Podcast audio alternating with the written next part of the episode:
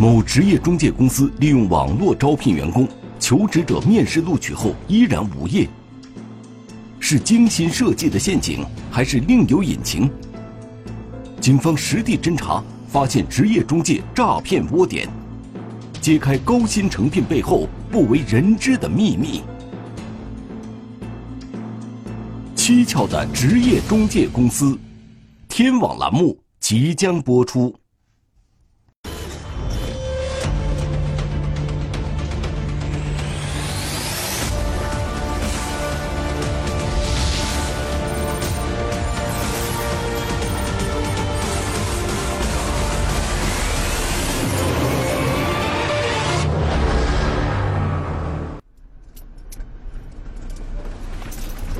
下车。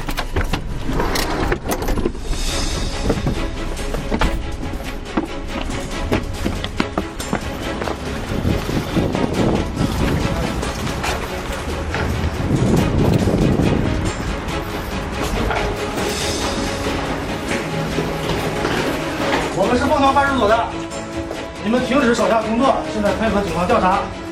离开自己座位，靠墙边站。快快点，快点，快点，靠前，靠前，靠前，靠墙。不要站着，坐坐下，坐下。把所有人带上车，一个接一个，不要乱。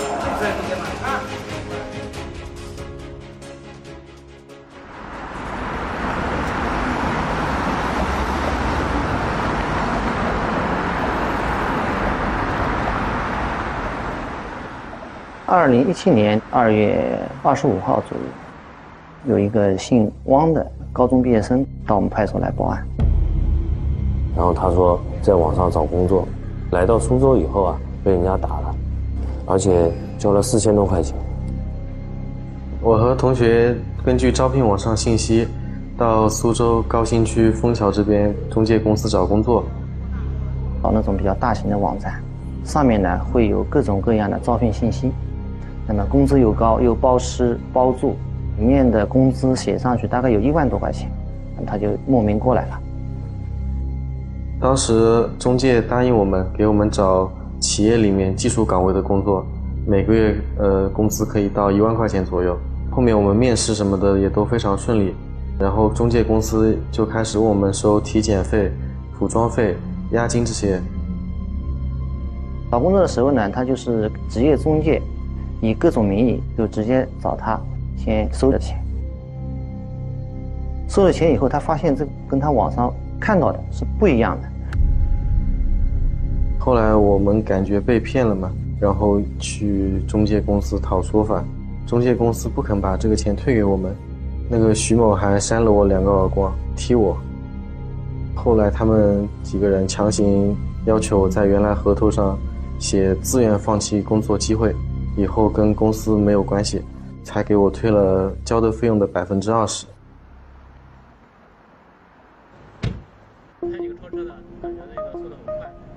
接到警情以后，我们第一时间开始对报案人汪某求职的这家职业公司进行调查。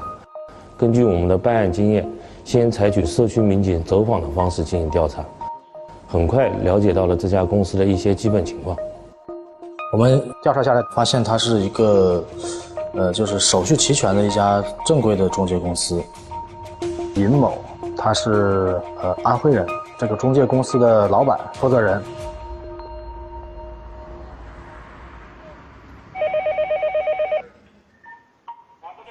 我们正在调查这家职业公司的同时，我们派出所又陆陆续续接到了其他求职者的报案。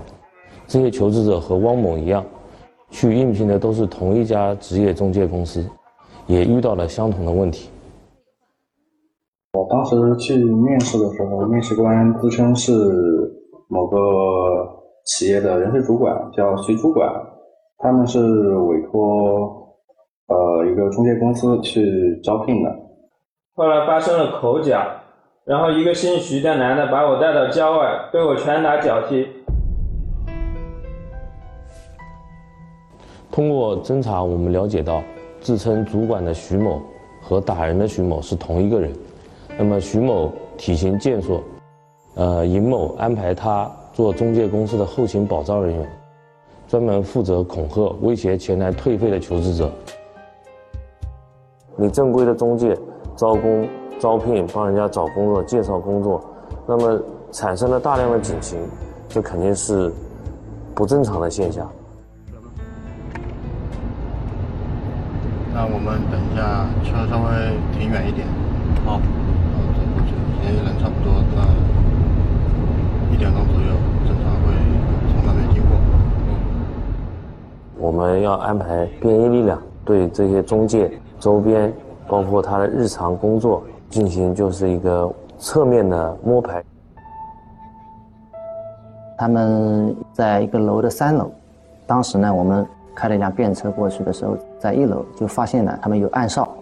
这个暗哨呢，其实防呢就是主要防我们平时如果他们有一些小矛盾纠纷啊，我们那个民警出警或者是我们的那个警辅巡逻的时候，他们就会提高特别提高警惕了。因为这些人的那个反侦查能力很强的，他们实施诈骗的工作场所是大家都比较那个警觉的。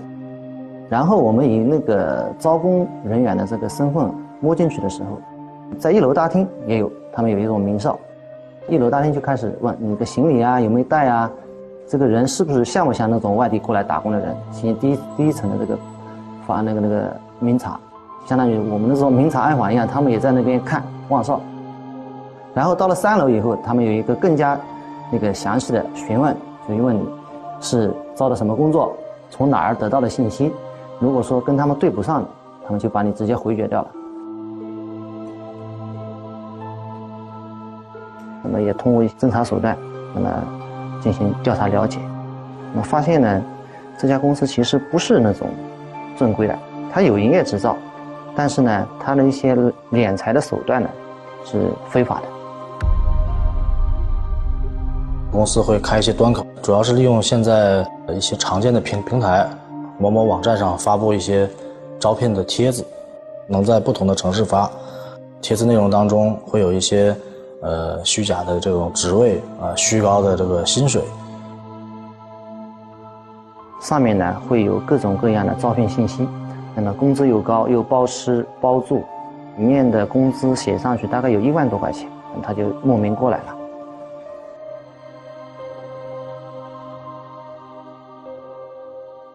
根据便衣实地侦查，得到一份入职协议。此中介公司就是通过入职协议中的漏洞，来骗取求职者的钱财。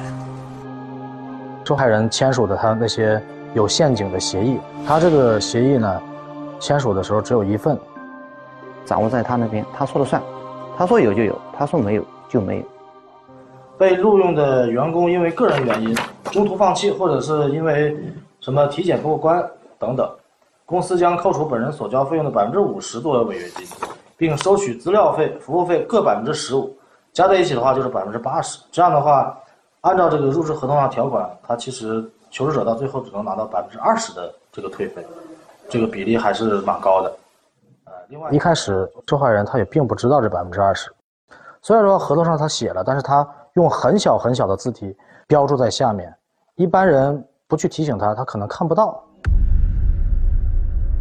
另外，在他这个退款合同上面，求职者也签上了字。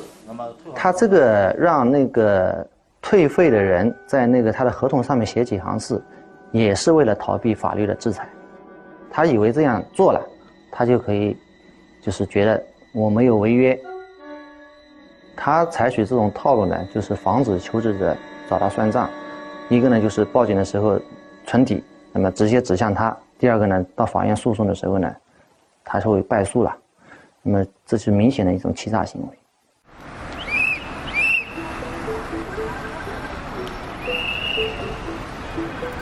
这个中介公司会筛选一些求职者，然后以各种话术再诱骗他们从全国各地到苏州来。他们是利用求职者慕高薪和营造岗位紧缺的心理战术，让求职者快速签下合同。QQ 和微信的聊天记录、转账记录。也被中介公司强行删除，反抗的都被徐某以恐吓、威胁甚至动手来处理。求职者来报案的时候就没有直接的证据指向。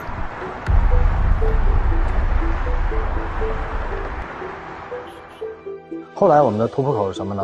我们调取了一些相关数据，也就是说，他们呃当时利用一些端口去在某些网络平台上去发布的一些招聘帖子，我们把那些帖子调回来，然后根据这些帖帖子，我们去落实究竟有没有他们声称的这些公司招聘的那些所谓的岗位。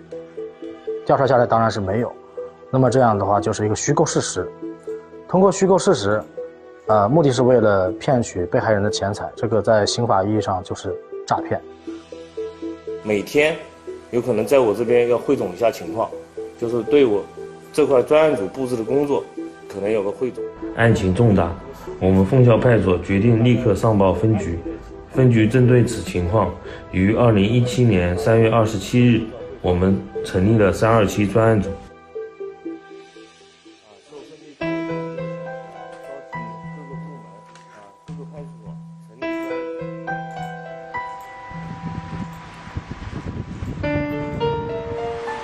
我们第一时间安排侦查小组对嫌疑人的银行账户进行侦查。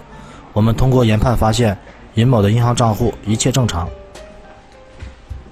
我们又通过信息流，信息流就是这些招聘者和报案人的聊天工具进行查询，发现这是有组织、有预谋的，并不是某个招聘者个人能够实现的。各个职能部门分工很明确，有呃招聘部、面试部和后勤处理部。那么人员大概有几十人。综合信息流和网站调取的资料，由分局法制部门牵头，同检察院、法院进行了这个案件的初步研判，一致认可该案就是以招工为名，巧立名目收取各种费用进行诈骗的一个团伙。就是我们枫桥地区的这个公司比较多的。主要是那种代加工企业特别多，大概有一千多家企业。这家公司生意好的时候一两百个都有，他每天都有那个大巴车把他们骗进去，好多好几辆大巴车开过去，少的时候有二三十个。呃，以前有过初级型的，像尹某这个案件，他的手段就是从最初级的变成公司级的经营化，实施诈骗行为。采取我们自己的侦查手段。对他们人员进行一个秘密侦查，处理他们的一些非法转账记录。通过几手转递之后，最终汇集到一个张姓女子的账户上。张某，他是殷某妻子，呃，安徽人，他是这个公司的财务。通过进一步的侦查，我们确定了主要嫌疑人尹某和张某的作案手法。就不断的去去招揽一些。过来招聘的，然后通过洗脑呢，能肯帮他做这项事情的人，专门在外面在某网站上发布那个招聘信息的那种发帖的那些文员啦，女的比较多。还有一部分就是所谓的跟后勤人员，就是这些招工人过来把钱交了以后呢，就是说安排不了工作，那么人家要来退费了，那么就由这些后勤人员来处理，采取这些非法的手段把这些人赶走，那么通过这些手段来敛财。至此，以尹某为主的一个直接公司，张某等经理为协助，这样一个违法犯罪的团伙就浮出水面。专案组果断决定于二零一七年五月二十六号对该团伙进行收网。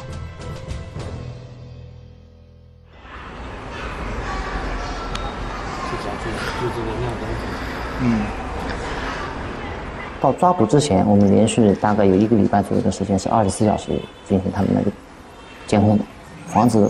出什么岔子？主要是根据他的那个工作场所和吃住的地方。那么尹某呢，就是工作的地方就是在一个写写字楼里面了，办公区域就相当于一种很正规的那种公司一样。因为这些人的那个反侦查能力很强的，平时他们实施诈骗的时候，工作场所是都大家都比较那个警觉的。抓捕之前呢，我们经过汇报我们分局刑大以及呃相关的领导，呃，我们制定了一个比较完善的抓捕方案。那么大家进去了之后，如果房间里有人的话，那么我们简单的看一看，因为它里面很简单，一张床，一张桌子。我们精确的掌握了他们每个人的具体位置，啊，这样的话跟我们前期的研判结合在一起，呃，我们抓捕行动才得以顺利展开。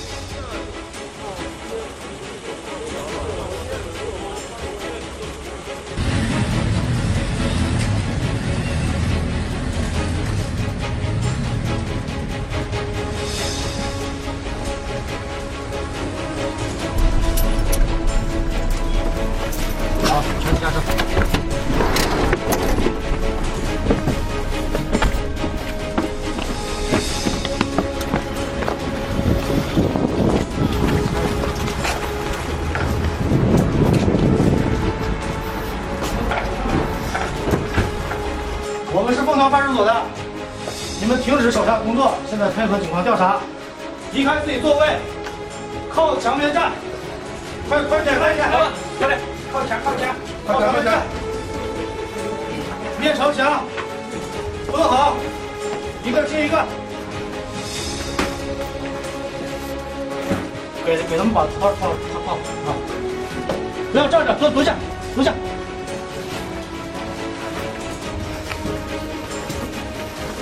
配合警方调查啊！我现在给你们实施进行整个调查。来，这这两个人，这两个，给他上个被告。好，进去以后呢，他们是里面大概有二三十个人的这个工作人员。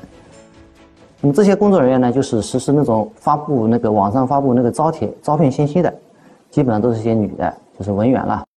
电脑主机呢，大概我们当时就清查了有二三十台，然后那个话术，有些人资深的员工呢，他那个话术背得很牢了，就不需要再再有了。那么有一些大部分，一半左右的员工还是在那个办公桌上都有那个话术。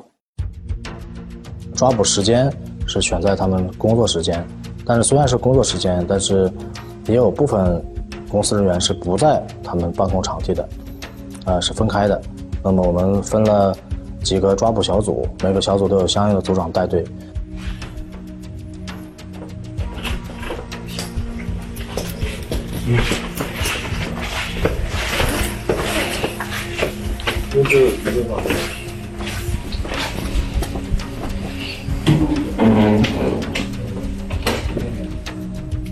没有其他物品吗？没有。啊？正好就这台电脑也是。这台电脑一个，这个。当时指挥点是设在我们新区刑警大队合成作战中心。在抓捕之后，我们抽调了两百余名警力，全部调至分局，统一有刑大各个分管领导带出去抓捕。所以说，我们早上发布命令的时候，我们在半个小时之内已全部收网到位。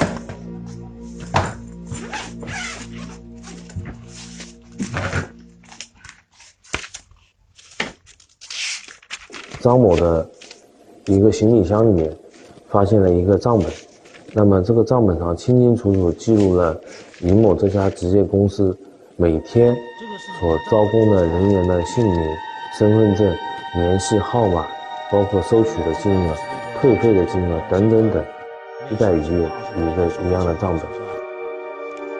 我们从账本上发现了一组触目惊惊心的数据，全国大概有两万多名被害人。这个涉案金额我们落实下来的话，大致两百多万。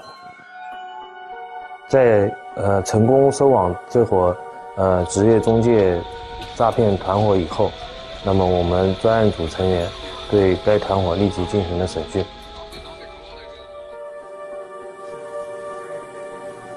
呃，审讯之初，对于主犯尹某，我们遇到了很大的难度。我们是苏州市公安局苏州高新分局的民警，现在依法呢对你进行讯问，你应当如实回答我们的提问，不得隐瞒事实或作伪证，否则将承担相应的法律责任。与案件无关的提问，有权拒绝回答，听明白了吗？你知不知道今天为什么把你叫到派出所来？我不知道，被什么就带过来了呀？我告诉你，你因为涉嫌违法犯罪，现在就对你进行这次传唤，还明白？为什么法呢？你自己干了什么事，你不知道吗？我是正规的呀。那你自己平时干什么的呢？尹某作为这个犯罪团伙的主犯，他的交代情况一直不是很好，这个也更加坚定了我们侦查员参战把这个这场战斗打好的决心。那么，既然尹某他态度不好，他主观上也不怎么交代，那么我们就用客观上的证据来定死他。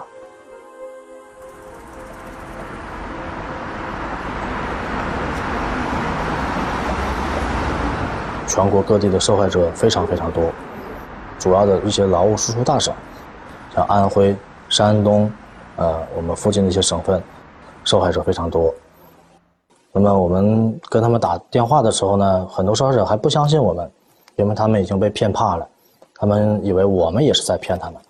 呃，当然经过我们侦查员这个耐心的这个沟通，那么很多求职者还是最后配合我们的工作。我们奔赴各个省市，然后去找到他们，当面做笔录啊，然后对这些犯罪嫌疑人进行辨认、行为指认。呃，我们大概做了然后两百多份辨认笔录。那么我们结合这个情况，在审查尹某的同时，我们重点把方向转移向他手下的一些相关的呃一些工作人员。根据呃尹某的老婆交代。这些记账工作是由其老公，就是尹某指使他安排他去做，所以说有了尹某老婆的口供，直接指向了尹某，包括他下面员工的口供，包括我们就是长达一个多月的审讯工作，所有的证据指向，那么至此，我们觉得尹某的啊犯罪事实基本坐实。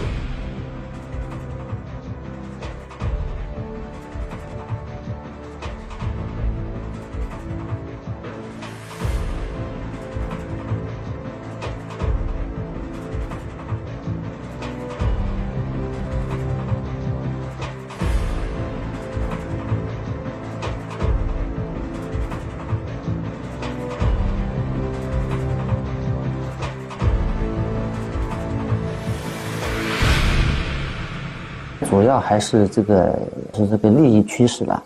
他公司一开始正规经营的时候呢，他是亏本的。我也正常经营，但是呢，一直就是不能盈利，连自己这个公司都无法生存下去。那么后来呢，就是慢慢的他演变到这个呃方面的时候呢，就是说他发现这个赚钱也很好赚，而且那个利润很大，然后呢，他就慢慢慢慢的向这个犯罪过渡了。首先，在这个他们尹某这个公司在进行违法犯罪活动当中，呃，有大量的求职者，嗯，被他们骗财，那么衍生了一系列的社会问题。比方说，有些求求职者，他从山沟沟里出来，口袋里装了一千一两千块钱，就是为了找到一个好工作，现在被他们骗得一无所有，很容易使人走向一个极端。另外，还有一些求职者。嗯，他选择了自杀，或者是跳河，这种很过激的行为。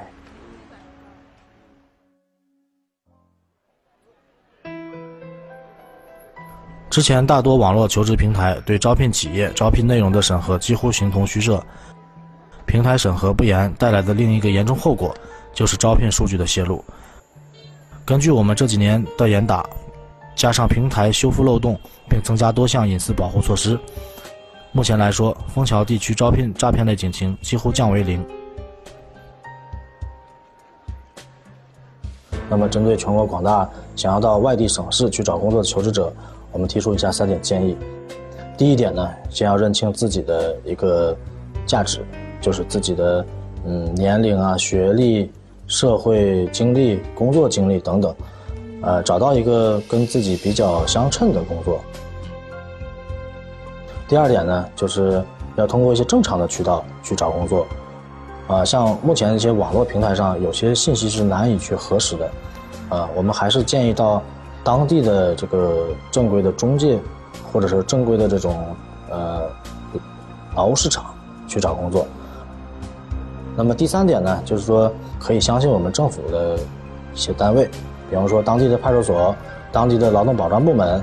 啊，去咨询一下他们，他们会给出你比较中肯的意见。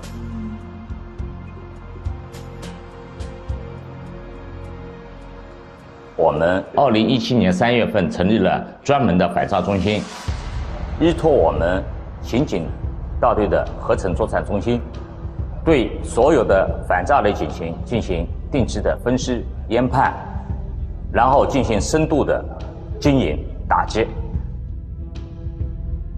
同时又成立了一个苏州市高新区管委会的一个反诈专班，涵跨高新区管委会所有的成员单位。反诈，我们以宣传为主。我们下去还有一个，就是说现在的宣传已经到仓储文化，就是说你到厨房，你都能看到我们的宣传标语等等。我们采取了双管齐下的一个工作模式，让反诈更加深入人心，更加了解就是诈骗的手段。